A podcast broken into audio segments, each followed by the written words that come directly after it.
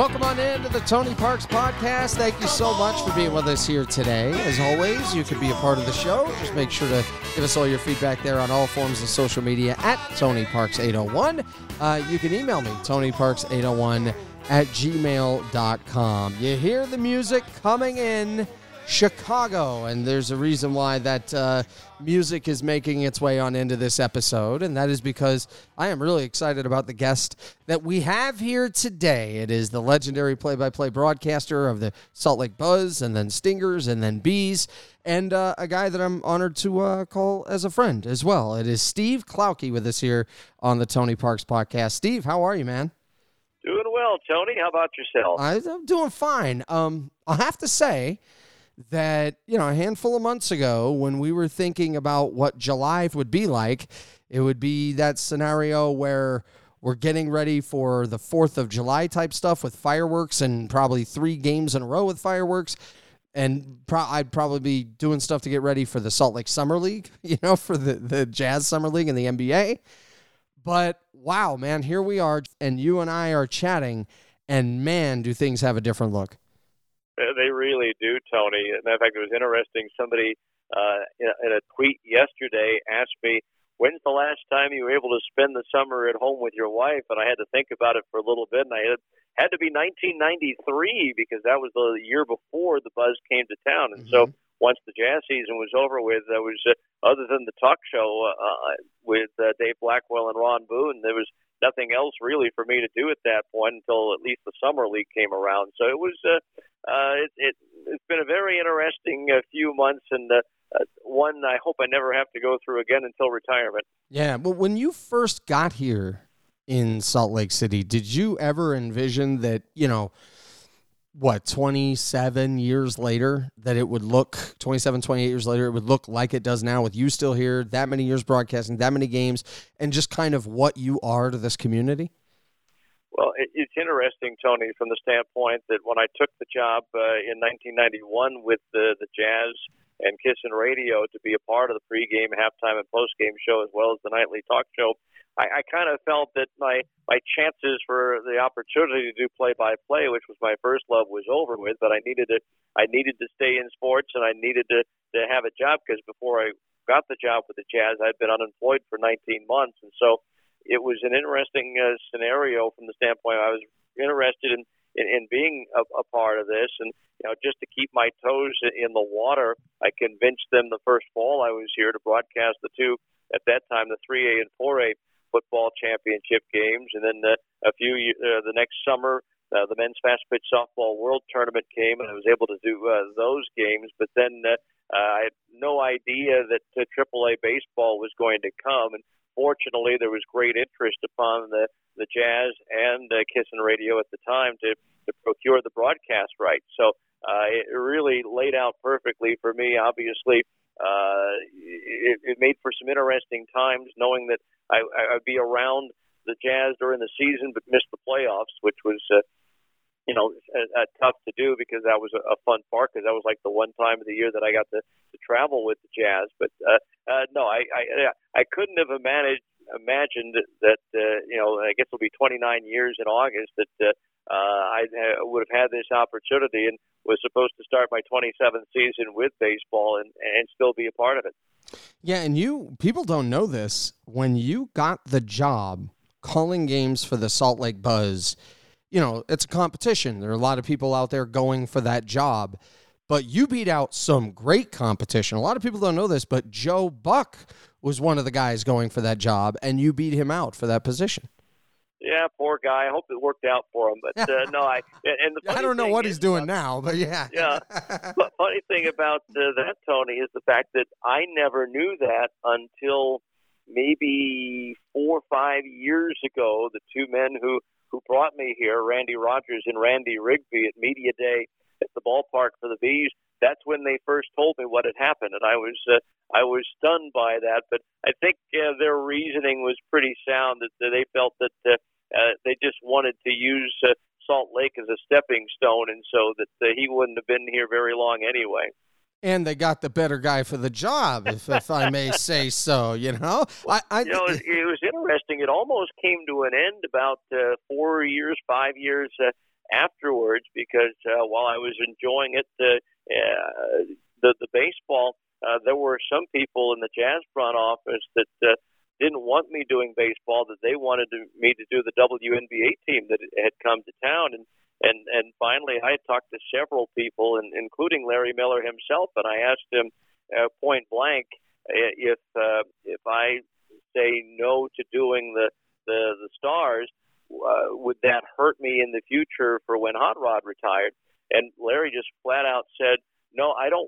I'll talk to them. I don't want you doing the stars. I'd much rather listen to you on a summer's night on my porch doing a baseball game. So that's uh, that's how I wound up not doing the stars. And I think they had three different uh, play-by-play people during their stretch. As a matter of fact, the last year of the stars, I actually volunteered to do both and had put together a schedule of doing every buzz game that I could and then and then filling the rest of the schedule in with the stars. And I think I would have missed only maybe 25, 30 baseball games to do the stars. But mm-hmm. I remember General Manager Tim Howells at the time said uh, this is too important a season for the stars. We need somebody fully dedicated to doing the stars. So that's uh, how that came about. Yeah. So so Larry was the guy saying, "No, that's where I want you to be. That's where I mm-hmm. want to hear you calling games."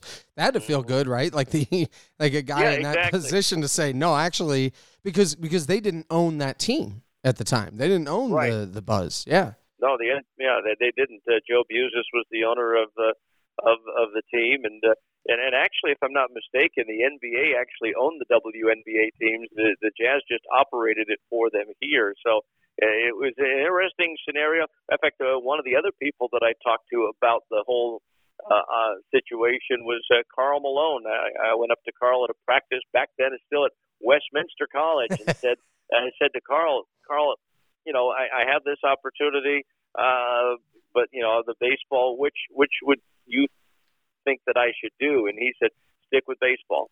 So uh, that's uh, in the long run, that's what uh, I wound up doing. Obviously, yeah, yeah. Well, he didn't describe it by saying, "Hey, you need to do a 360," right? Like he didn't. He didn't. because well, then, I guess in a, in a round, you know, in a it, technically, mathematically speaking, yes, he said do a 360. Right, right. But like he got it this time. what I think is interesting, Steve, is you know, minor league baseball is very different than major league baseball but what I found so incredible, and it was one thing that really attached me to want to work in the industry, but also to work with you. Because here's something I don't think a lot of people understand there is nothing worse than treating something minor league right? These players know that they're in the minor leagues. There are people in and around the stadium and the team that know they're in the minor leagues. What was so important to the culture that you helped set in is everything was treated with major league responsibility and major league mindset. Is that something that you wanted to instill day one that you had a chance to be a part of that?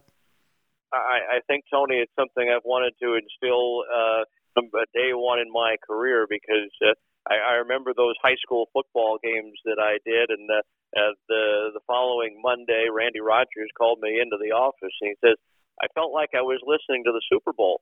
and uh, and I told him, well, quite frankly, for a lot of these kids, it's the last game they'll ever play. Right. It is their Super Bowl, and and I've always uh, thought of that. Uh, I, you know, I did as much game prep uh, when I got the chance to fill in for the Angels as I did back in say 1981, I think it was when I did the the Illinois Little League uh, state championship games at the whole tournament. So uh, that's always been my philosophy. It, it's a big deal to them, so it should be a big deal to me. I should add that that championship game, uh, Barrington, Illinois, beat that uh, Jackie Robinson West team out of Chicago three to nothing on a three-run homer by future Major League catcher Dan Wilson. Wow! and I still have my scorebook from it. That's awesome. So that's one name that kind of got brought back from the past. Have there been many other times where a name has surfaced and you go, no way? And then you have to remember how many years ago it was, right? Like, what are some of those other names uh, outside of like minor league baseball that have mm-hmm. popped up where you thought to yourself, wow, I was just calling that kid's games? You know, exactly. Well, there, there, there's a few that come to mind. One was, uh, uh, it's funny, when I found my Dan Wilson scorebook card, uh, I also found a program from a high school All Star game in 1981 between Chicago area high school All Star basketball team and the Chinese Taipei national champions of high school basketball. And on the women's game, one of the players on the roster was Kathy Sloan, Jerry's daughter. And the funny thing was, it was marked next to her name. I had written down injured. She couldn't play. Hmm. Who replaced her? Jenny Klauke, my second cousin, who eventually became the first female ever to get a four-year scholarship, athletic scholarship at Notre Dame. And of course, when I first came here, uh, a lot of times I had a chance. My first job with the in, in the Jazz game broadcast was doing the post-game interviews in the visitors' locker room, and a lot of the guys I would see were guys that uh, I had broadcast at least some high school games of. Everyone from uh, Michael Finley to Juwan Howard, and uh, there was one case where uh, the Jazz won a game at home against Orlando, and uh, Nick Anderson uh, really cost the Magic the game with some poor free throw shooting. And so I went up to him after the game and said, uh, "Nick, can I have a few minutes with you?" He says, uh, "No, not not tonight. This was a this was a tough night." I said, "Okay, well, I promise I won't uh, uh, uh, let uh, Coach Hambric know what happened." And Bob Hambric was his high school coach at Simeon High School in Chicago, and and uh, he he looked up and said, "How do you know that?" And I said, "Well, I I did some Simeon games uh, in the state tournament when they were there." And he said, "Come on, let's talk." um, did he happened to know that the poor free throw shooting that night would not be the last time that that happened? I'm sure he was hoping that was the case, but obviously it was not. You're all, don't worry, young man. There will be bigger stages. You'll make this happen. and you know, and, and actually too, just my my first job in radio in South Carolina, uh, I was there for the summer of 1973, and at the time I was making eighty-five dollars a week to supplement my income. I took over as the public address announcer for the Orangeburg Cardinals out of the old Western Carolinas League. It was a co-op team, but 95% of the players were supplied by St. Louis. And I remember I was paid five dollars plus a hot dog to do the PA. There you go. And one of the players on that team was Randy Poffo, who would later be, go on to uh, fame as Randy the Macho Man Savage. No, that's right, because he played minor league baseball. I forgot about right, that. Right, right, And then when I went back to Orangeburg uh, in the late 70s, uh, when it was back to being when it was a full time station, I did American Legion games, and on that American Legion team that won the South Carolina State Championship in 1978, two future major leaguers, Herman Winningham and the late Mike Sharperson, as well as Mookie Wilson's two younger brothers, and the first baseman uh, for the team, uh, Bob Paulling. He was actually uh, our leading home run hitter. He later went on to be a place kicker at Clemson. He handled the extra points and the field goals from under 30 yards when uh, the Nigerian Obed Ariri took care of the long range field goals, and eventually Bob was a fifth round pick of the St. Louis football Cardinals. So, yeah, there have been a few kids uh, along the way that have gone on to, to, to fame, not necessarily fortune. Yeah. Steve Klauke's with us here today on the Tony Parks podcast. Uh, of course, you can uh, follow Steve um, at SLB's radio. You're always so accessible, too. Like, I mean, you're, you're calling games most times, and throughout the year, yeah, you're up in the booth and all of that. But you love to engage with the fans and connect with the fans um, when you get that chance. What uh, have been some of your favorite interactions that you've had just with, with fans here in Salt Lake City and those who've appreciated, you know, what you've brought for the game of baseball in the state and then just all sports altogether?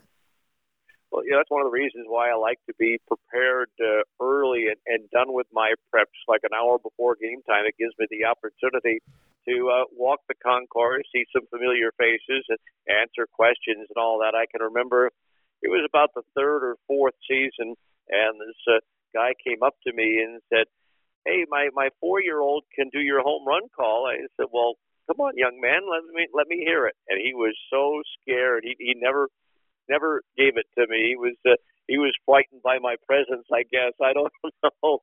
But uh, like just the other day, um, I got a, a contact from a, a gentleman on Twitter whose uh, uh, son just signed a letter of intent to play baseball at the University of Utah, and uh, in his uh, uh, tweet, he also posted a picture that he had taken of me and his son when his son was eight years old and he was wearing a ball cap, and uh, we were in the stands uh, at uh, before a Jazz game. Were you like were you stunned when when you saw the picture? Could you tell Oh, right away? yeah. Yeah, you're just like uh, yeah, yeah. I, I've occasionally know, go ahead. in, in some of the in some of the recent years, I remember uh, there was a, a couple, an elderly couple from Calgary, that uh, like a lot of uh, older Calgarians, they'll spend their summers, or excuse me, they'll spend their winters down in Arizona, and they always would time their trip back to Calgary with our first homestand so that they could catch a couple of games, and they'd wear their Calgary Cannons jackets and their Calgary Cannons hats, and so it was always fun to see them and uh, and talk to them and uh, and uh, see how they were doing and uh, uh, reminisce about the old days of uh, Burns Stadium up in uh, Calgary. Yeah, that that place. I never had a chance to be there, but uh, you you know all about those digs, right? Yeah, just the, the 88 steps to the press box. Not that I counted because they didn't have an elevator. was that one of the places with no AC? What was the what was the place with Well, no? you didn't need air conditioning in Calgary. I mean, Fair. we, I remember having snow flurries on August the first there. yeah, if you're north of Montana, you uh, you definitely don't know what you know what's going to happen at any given time. I remember uh, one summer being in Montana when it snowed on the Fourth of July. It wasn't like dumping snow, but it was like people were lighting off fireworks with you know snowflakes dropping to the ground. It was one of the more stunning things uh, that I think I've ever experienced. Well, Calgary is situated a little bit, a lot, I should say, a lot closer to the Rocky Mountain Range than Edmonton is. Even though Edmonton's three hours further north, uh, Calgary seemed to have uh, uh, more uh, fluctuating weather because of their proximity to the mountains. And so it was, uh, it was always interesting uh, to to get up there and find out. Uh, what what we were going to have this time? Oh yeah, Steve Klauke with us here today on the Tony Parks podcast. You um first get here, and you're working somewhat with a guy that you had a chance to watch for years in Chicago, and that being Jerry Sloan.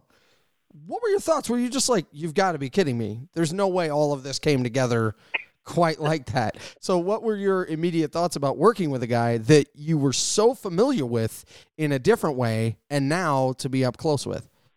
Oh, it was, it, you know, it was funny, Tony. When uh, I got the job, first of all, I was excited about the job itself, excited that uh, my time of unemployment was over with. But then I got to thinking, wow. I mean, before Michael Jordan came around, Jerry Sloan was Mr. Chicago Bull, and he was uh, uh, a, a guy that you idolized as a kid growing up from a basketball standpoint. So I was, I was really thrilled, and I remember uh, going to a game their first season, which was at the old International Amphitheater on the south side. It was right next door to the Chicago Stockyards, and quite frankly, it smelled like it. And so when I had a chance to meet Jerry for the first time, it was at we used to have a, a listener luncheon at Tony Roma's at Trolley Square, and uh, I introduced myself, and uh, and then I said, "Now, Jerry, I have to ask you." How could you guys play at the amphitheater? It was right next to the stockyards, and it smelled like it. He quickly responded, "You forget I'm from a farm in southern Illinois. It smelled like money to me." And he actually, he, then the, then he said, "Actually, the worst part about that building is the two teams had the same share the same shower. It was just that the two teams were separated by a flimsy plastic curtain." And the drains never worked. There was already, or there was always three inches of, of water at the bottom of the shower. It was totally disgusting. oh man. Oh, and they talk But no, about it was uh, it was really exciting. I still have game programs from the uh, late '60s and early '70s when uh, when he played. It was uh, a lot of fun because back then I would go to about six or seven uh, games a year. I mean, in the wintertime, I mean, Blackhawk season tickets or individual tickets were really hard to come by. Season tickets were wheeled at that point where, you know, Bulls games were very accessible. They were only averaging, uh, you know, five, six, seven thousand uh, uh, fans a game, and so it was. Uh, uh, for me, I just I just like sports, and actually there were times where I would sit in a corner of Chicago Stadium where, where nobody else was sitting. I would have a tape recorder and, and practice my my play by play. So it was. Uh, you know, but, but being around uh, Coach Sloan was uh, was a, was a joy, and yeah, he wasn't a guy that really enjoyed too much. Uh, you know, looking back on those days, but he always had some some great stories. I remember we were coming up on the anniversary of his career high, which was 43 points on March 5th in 1969 in Milwaukee. And I went to Tim Buckley, who at the time was the Deseret News beat writer for covering the Jazz, and I said, Tim, you, you ought to do a story on the anniversary coming up of uh, Jerry's career high. And I said he was 19 for 36 from the field, five for six from the foul line. And he goes, you know, that sounds like a, a good story. Well, he comes back to me in a few days and says it was uh, so fun because he talked to a couple of the players about it. And one of the players he talked to is current uh, Jazz uh, TV analyst Matt Harpring, and mm-hmm. and Harpring looked at T Buck and said, "Coach took 36 shots in a game. I can't believe it." And uh, so Jerry had no idea why, but for the next two days, Harpring at practice would call Jerry Kobe. Oh, I'm sure Coach loved that. The one thing, like being called the nickname of somebody else and not knowing what that was about, yeah, I'm sure that had him Yeah.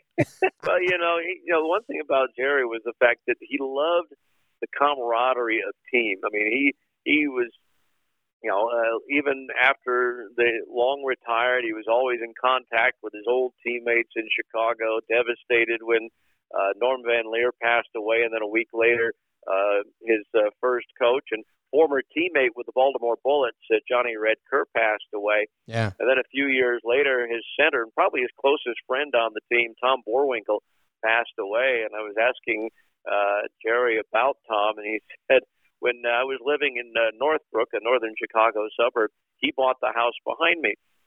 And Tom know. was the center. He was seven feet tall. And so uh, Jerry was uh, uh, getting his morning coffee, and he happened to look out back, and Tom was putting up a fence. And so he goes out and goes, Tom, how tall is this fence going to be? And Boerwinkle responded, about six feet nine inches tall. That way I can see into your backyard, but you can't see into mine. what was your favorite Jerry Sloan moment when he was a player, when you were watching him as a as a fan and as a person who loves sports so much?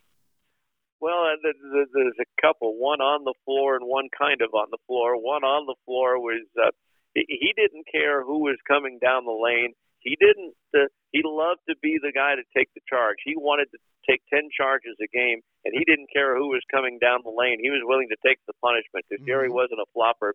And I remember one time he stood his ground and got absolutely flattened by Wilt Chamberlain.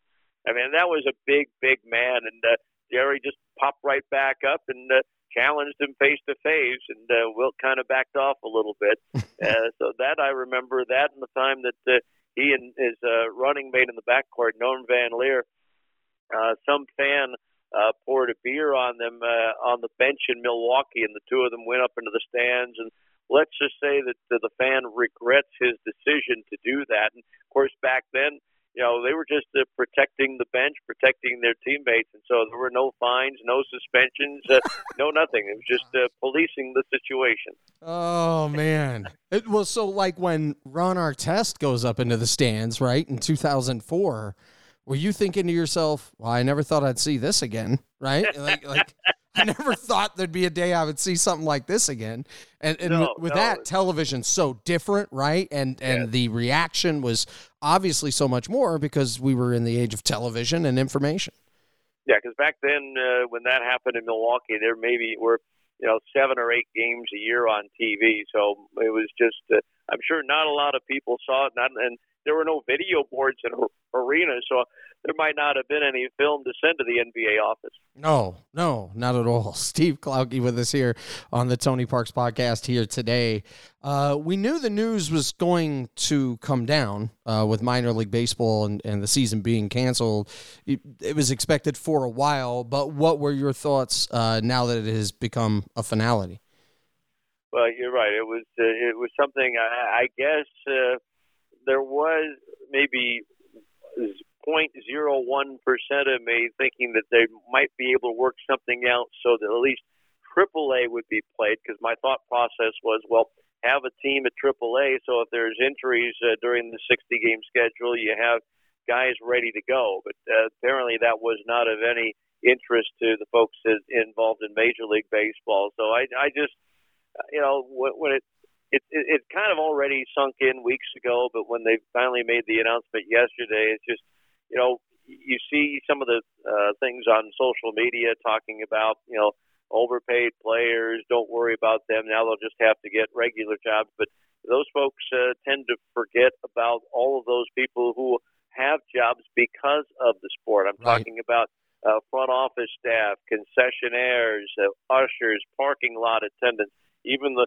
the restaurants in the areas around the ballpark who survive based on what they make on, on game night. There's a lot of people affected by this, not just the players. And it's just so, so sad. And thing about it is, for example, our, our, our friends uh, to the north and south, uh, the Ogden Raptors and the Orem Owls, the Pioneer League is on the shopping block for the uh, changes that Major League Baseball wants to make to minor league baseball and the new collective bargaining agreement for ne- that starts next year. Mm-hmm. And you know they won't be able to give themselves a send off because uh, you know they were going to try to do that uh, uh, this year. So uh, it, it, it's really sad on, on a lot of uh, accounts. And like I say, 40 to 42 teams were going to be on the chopping block. And from what I've read, there are some teams that, that unless they get some financial help from the government, that they'll probably have to fold their tents as well. So I think what we know of minor league baseball from 2019, it will not look anything like that when the first pitch comes in 2021. No. No, it will not. I think it's it's going to be very eye opening. You talk about the numbers of people affected by it. Uh, this past weekend, Sunday morning, the K crew, which you know of very well, as they they go and post the strikeouts, you know, when they happen during the games, and they're very vocal during the games and and uh, family friendly. They they never get out of hand yeah. by any means. Uh, we actually had a tailgate party on Sunday morning, a socially distanced tailgate party. It was a lot of fun, and it was great just to see them again and feel that camaraderie again. But man, it also made me sad to leave knowing there wasn't a game you know and a lot of uh, these people that were talking to me about it talked about how they were uh, affected by no baseball in indirectly like even with some of their work life and, and things like that so what you're talking about is so real what were your thoughts initially about the 60 game season how long it took for all of that to come together and the way that they feel like they've able, uh, been able to structure that but you know, if they had just agreed to it from the beginning, which apparently they did in March, that uh, you know everything would have been fine and people would have been looking forward to it. But because uh, they decided to reopen, maybe try to, you know, uh, the, the owners wanted to lessen the financial burden and give them only a percentage of their salaries, and the players wanting an extended season so they can make more money. That uh, from a PR standpoint, I think it it caused some irreparable damage that the uh, when uh, they were hassling back and forth, and we were everybody was hanging by a thread, wondering whether or not there was going to be a season of any length. Right. So I, I think they've done some uh, damage, and it's going to be uh, very interesting to see how long it takes people to. Uh, uh, come back to baseball, uh, even if it is just a 60 game schedule. So it's uh, I guess something's better than nothing, but part of me thought, well, the, the, you know, come May or June when things weren't uh, uh, looking uh, promising as far as the virus was concerned, I would have just banged the season and say, hey, this just uh, this isn't going to work. Let's prepare for 2021. You call baseball games. Are you going to be like sharpening up a little bit, like watching the games and getting your rhythm and going through the reps by, you know, like uh, I, I guess what would be a what is it a bullpen session? I don't know what we call it in the broadcast world. I've been i've been calling some play-by-play for rbi baseball but i must say it's a little faster paced. Uh, but but like is that something you plan on doing is calling specific games to make sure that rhythm is there?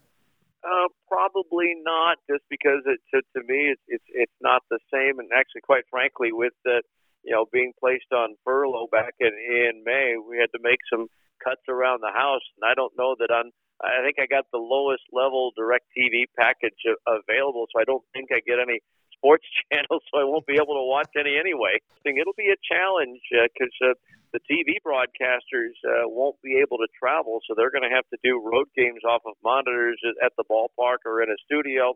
Uh, radio, uh, they're going to be given permission to travel if they want. I did read, for example, where uh, the Cubs broadcast crew has on radio. Uh, Pat Hughes uh, has opted not to travel; that they will do road games from uh, from their booth at, at Wrigley Field. So it's going to be a challenge, much like it will be for Craig Bolerjack and, and David Locke uh, trying to call the the games off uh, off monitors from Orlando for the NBA because there's not going they're not going to allow broadcasters. Even the network guys, ESPN and TNT, have to be uh, at a remote studio to call the games. They can't be courtside like they usually are. Right.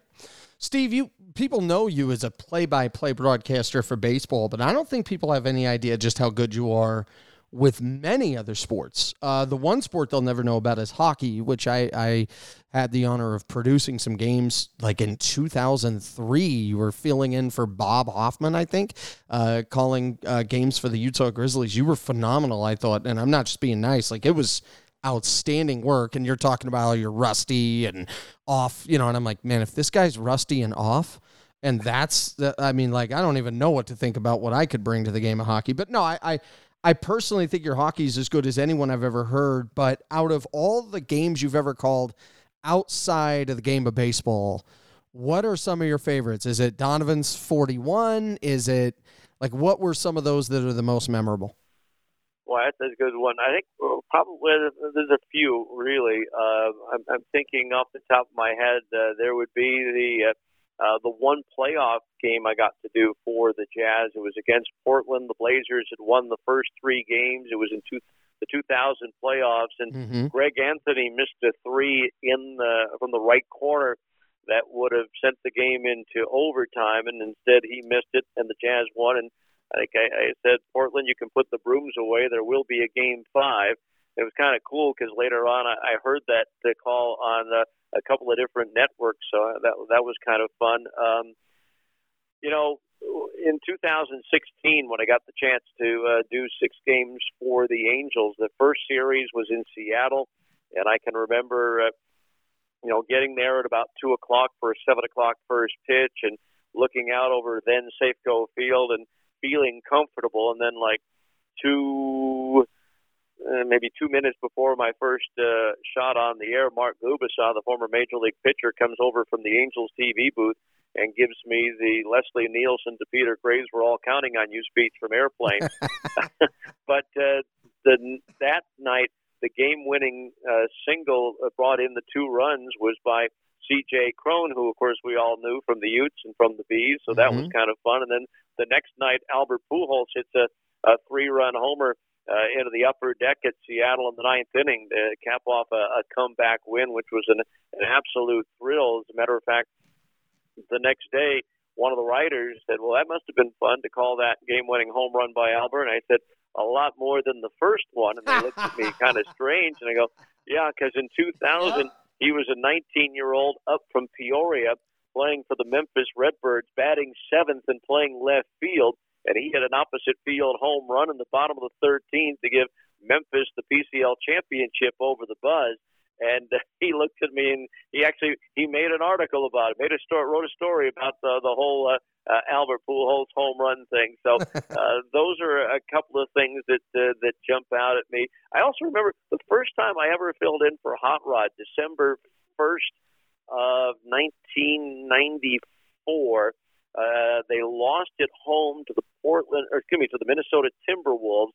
Hornet, Jeff Hornacek uh, was fouled on a shot uh, at the buzzer that could have his free throws could have tied and won the game, but the officials ruled that the foul came after the buzzer, and of course there were no replays. The fans were irate, and back then with the Jazz, uh, the uh, player of the game post game interview that was uh, heard throughout the building was in the middle of the floor uh, and if it was the other team, the, the visiting team that won, we'd interview somebody from the visiting team. And I was on the floor interviewing Doug West.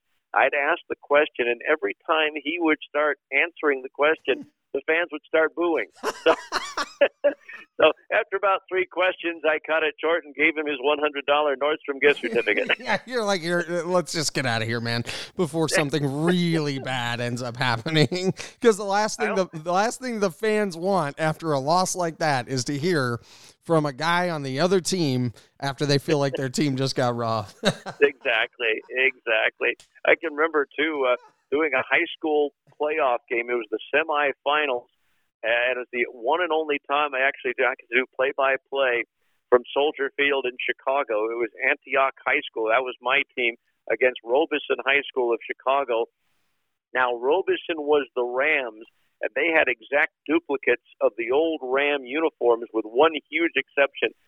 Instead of a blue jersey with gold numbers and trim, it was an orange jersey with gold numbers, and it was almost impossible. The only saving Yeah. grace that, that allowed me to read the numbers was it rained a bit during the first quarter, and it darkened the orange on the jersey, so I could actually see the gold numbers. Oh man. Well, see that, and that's what's tough with me being color deficient. I if you Mhm. do something like that, it's it's over for me. Like I I can't it, like it becomes impossible in that. Oh, yeah. Oh gosh. Yeah. How how could that ever be allowed? By the way, that, that that's my. I don't know. you can't don't know, do but that. now nowadays the colleges in particular they come up with uh, Nike and Under Armour and Adidas come up with these uniforms that are almost impossible to, to read the numbers. It, it, it is really hard.